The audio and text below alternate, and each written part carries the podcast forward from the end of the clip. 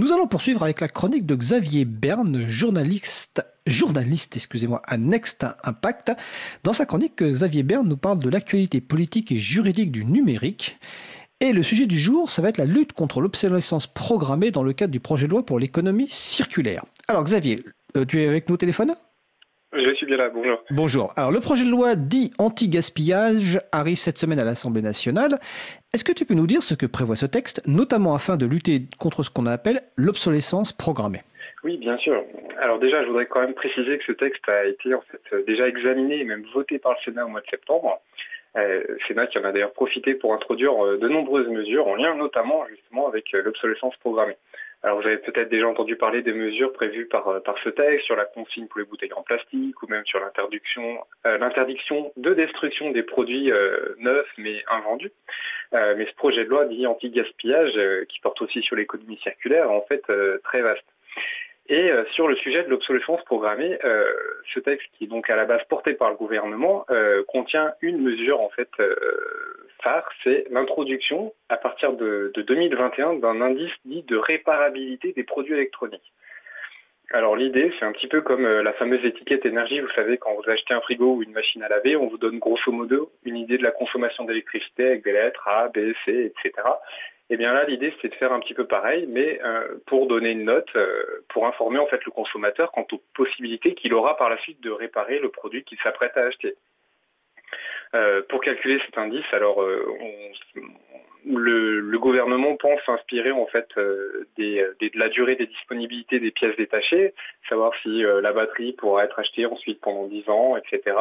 Mais aussi sur le prix des pièces détachées pour que justement, parce que parfois les, pièces détachées coûtent très cher et que c'est un peu inutile, enfin compliqué pour le consommateur de se dire qu'il va falloir payer une pièce détachée quasiment aussi cher que le produit neuf. Voilà, ça c'est vraiment la, mesure clé qui a été proposée par le gouvernement et qui espère ainsi que les consommateurs bah, se tourneront vers des produits plus durables, quitte à devoir euh, payer un peu plus à l'achat. Le i qui, a été soulevé notamment par euh, les associations de consommateurs, euh, c'est que c'est pas parce qu'un bien est réparable qu'il est forcément durable. Et les sénateurs ont d'ailleurs bien suivi ce raisonnement puisqu'ils ont voté un amendement qui prévoit qu'en plus de l'indice de réparabilité, il y ait un indice dit de durabilité. Alors j'ai relevé aussi d'autres amendements intéressants votés au Sénat. Euh, il y en a un par exemple qui prévoit que les, collégiens vont être initiés aux techniques de réparation, de mécanique et d'entretien des produits.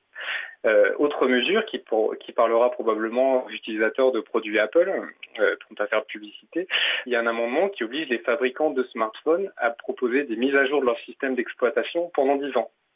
Voilà, je pourrais en citer d'autres, mais ça permet déjà de donner une idée de, de ce qui se trame actuellement au Parlement. D'accord. Donc c'est plutôt une bonne nouvelle de ce qui a été voté au Sénat, même sans doute on, peut aller plus loin. Et est-ce que tout ça va être conservé par les députés ou est-ce que ça va être détricoté, comme on dit souvent euh, Est-ce qu'on a des pistes?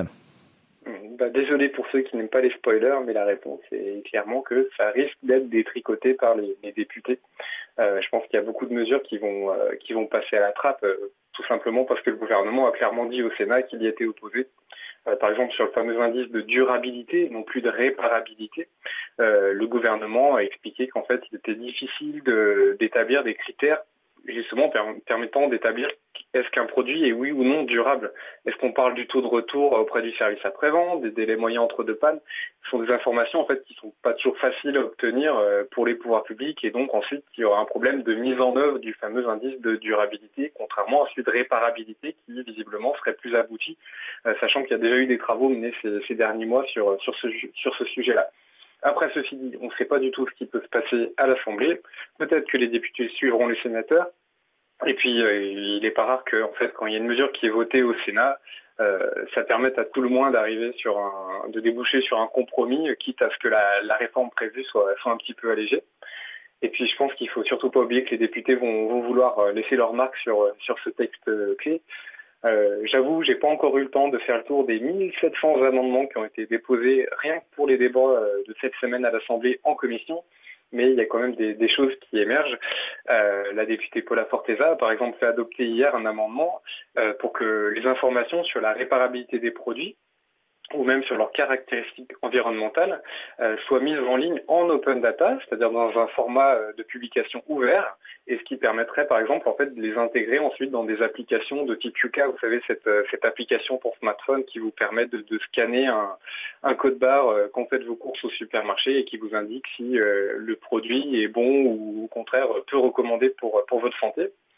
Euh, voilà, il y a, beaucoup d'amendements. Bon, certains n'ont clairement guère de chance d'aboutir. Je pense par exemple à cet amendement du groupe La France Insoumise qui demande carrément à ce que les publicités pour euh, téléphone portable soient purement et simplement interdites. J'ai vu un amendement euh, pour que, en fait, un certain pourcentage des dépenses en publicité viennent alimenter un fonds dédié à la, promotion de la consommation durable. Peut-être plus intéressant, j'ai vu un amendement pour que, en fait, les batteries puisse obligatoirement être changé directement par euh, l'utilisateur, notamment sur les, téléphones portables ou, euh, sur les ordinateurs. Ce qui, ce qui aujourd'hui n'est quasiment plus possible. La dernière fois que j'ai essayé, en fait, j'ai niqué un téléphone. Je précise juste que quand tu parles de Yuka, euh, j'encourage les personnes à utiliser évidemment Open Food Facts. Euh, on en a parlé dans l'émission euh, euh, Libre à vous il y a quelques temps. Comme on a un petit peu d'avance, si tu me le permets, Xavier, je vais donner la parole donc à, mon collègue Étienne Gonu en charge des affaires publiques, car il a lui aussi tenté d'étudier un certain nombre d'amendements et a publié une actu sur le site de l'Afrique. Donc, il a peut-être envie de compléter sur les amendements intéressants donc à l'Assemblée nationale. Étienne, c'est à toi. Euh, oui, tout à fait. Donc nous, on a, on a agi, on avait déjà fait une émission pour parler d'obsolescence logicielle. Donc on a proposé plusieurs amendements euh, pour, euh, pour, pour lutter contre cette problématique. Xavier, tu citais, alors effectivement, parmi les, les, les, ajouts, les apports des sénateurs et sénatrices à ce projet de loi, effectivement, cette idée qu'on peut presque qualifier, je trouve, de rétrocompatibilité, c'est-à-dire que les terminaux, enfin les fabricants de terminaux mobiles, que ce soit les tablettes ou, ou, téléphones, doivent mettre à disposition et assurer la, la compatibilité des mises à jour pendant 10 ans sur toute leur gamme de produits. Euh, alors nous, voilà, on avait trouvé de l'approche intéressante, mais on avait une crainte, voilà, pour certains projets comme le Fairphone, comme Librem, qui sont des projets, voilà, qui, qui vertueux, on va dire, euh, basés notamment sur du logiciel libre et du matériel libre. Donc nous, notre contribution, on avait proposé une contribution, on a vu beaucoup d'autres à partir de cette disposition pour, euh, voilà, garantir, normalement, considérer que s'il y avait, voilà, que les codes sources étaient accessibles, en gros, si c'était sur du logiciel libre, que le, le, le que les logiciels étaient librement modifiables et partageables, dans ce cas-là, finalement, l'objectif était intrinsèquement atteint puisque ça apportait voilà, des, garanties structurelles euh, de durabilité, même si elles ne suffisent pas en elles-mêmes, elles apportent moins cette brique fondamentale. Et donc c'était une manière d'apporter et d'enrichir le texte. Et ce qu'on a pu voir sur, ce, sur cette disposition, c'est qu'il y a eu donc de nombreux amendements. Ils ont tous été déclarés irrecevables, donc à la discrétion, on va dire, de la commission, au seul profit de l'amendement d'une rapport, de la rapporteure euh, pour les affaires économiques, euh, en, l'occurrence, et une manière un petit peu finalement de, de, taire et, d'arrêter un débat en cours, d'arrêter un, un, processus de construction. Et ça, on a pu le regretter. Euh, mais ça, voilà, on en parle dans l'actu, mais c'est, on, on voit la difficulté d'un texte aussi enfin, ambitieux dans, dans, dans, la lettre, et malheureusement dans les débats, on va voir où ça peut nous mener, mais on attend en tout cas, voilà, de, de voir. Xavier, tu veux compléter? Oui. Ben non, ça me semble bien. Euh, voilà, dans, ce sujet-là, euh, et puis je l'ai pas mentionné, mais vu qu'on a un petit peu de temps, euh, il y a une mesure aussi qui vise en fait à instaurer une sorte de droit à la réparation. en fait, plus exactement, les sénateurs ont souhaité que soit interdite toute technique éventuellement logicielle qui vise à rendre impossible justement la réparation d'un appareil en dehors des circuits agréés. Euh, voilà, je pense ici aussi que les propriétaires de certains smartphones euh, enfin, verront à quoi il est fait allusion dans, à travers cet amendement. Tout à fait. Oui, d'ailleurs, c'est un amendement qu'on nous on a, on a proposé un amendement qui a été repris par le député euh, Vincent Thiebaud, euh, et qui en fait s'appuie sur cette avancée-là. On va essayer de nous proposer. Alors, c'est une vieille problématique. Je pense que de nombreux libristes ont conscience, c'est l'existence dans certains, euh, de certaines ce qu'on appelle des restrictions d'installation logicielle. Donc, une manière générique de décrire voilà une pluralité peut-être de mesures techniques, mais là en particulier, nous on peut penser au phénomène Secure Boot, hein, donc cette couche logicielle dans les cartes mères des ordinateurs qui ne permet en réalité d'installer uniquement le système d'exploitation euh, de Microsoft, le système d'exploitation euh, euh, Windows, qui est une atteinte évidente aux libertés informatiques et un frein tout aussi évident au reconditionnement et à la réutilisation, à la durabilité des équipements. Et en fait, voilà, nous, on, s'est appuyé là-dessus. Donc, c'est une des manières dont on peut essayer de faire, de, contribuer au débat. Et donc je précise qu'il y a une actualité sur le site de l'April, donc april.org, avec les amendements, euh, qui nous nous paraissent intéressants donc euh, de ce point de vue-là. Bien sûr, je ne doute pas que Next Impact publiera une, actu détaillant l'ensemble des amendements. Peut-être une question pour les personnes qui nous écoutent. Euh, quand, a lieu le, quand est-ce qu'a lieu l'examen du texte à l'Assemblée nationale Étienne? Alors, il a commencé en commission développement durable. Euh, alors là, nous, la plupart des amendements qui nous intéressent sont après l'article 4. Il y a plusieurs articles 4 dans différentes versions, 4 bis, 4 ter, quad, quader, CD. Enfin voilà, il y a toute, une gamme de nouveaux amendements, de euh, dispositions notamment qui viennent du Sénat. Donc on peut imaginer que ce sera que, ce qui serait que ces dispositions pardon seront discutées mercredi ou jeudi. Euh, donc là, normalement, il y a l'agenda qui est en ligne là, pour retrouver justement dans notre actualité. Et de mémoire, euh, les discussions en séance publique, Xavier pourra peut-être confirmer ou infirmer, euh, c'était entre le 9 et le 16 décembre. Je crois que ça avait été discuté en ce sens. C'est ça. C'est ça. D'accord, donc l'occasion de rappeler que les débats à l'Assemblée nationale, hein, que ce soit en commission ou en séance publique, sont diffusés. Alors souvent, ça peut se terminer euh, très tard le soir, voire euh, très tôt dans la nuit, mais en tout cas, euh, on vous encourage à les écouter parce que c'est souvent d'une grande qualité.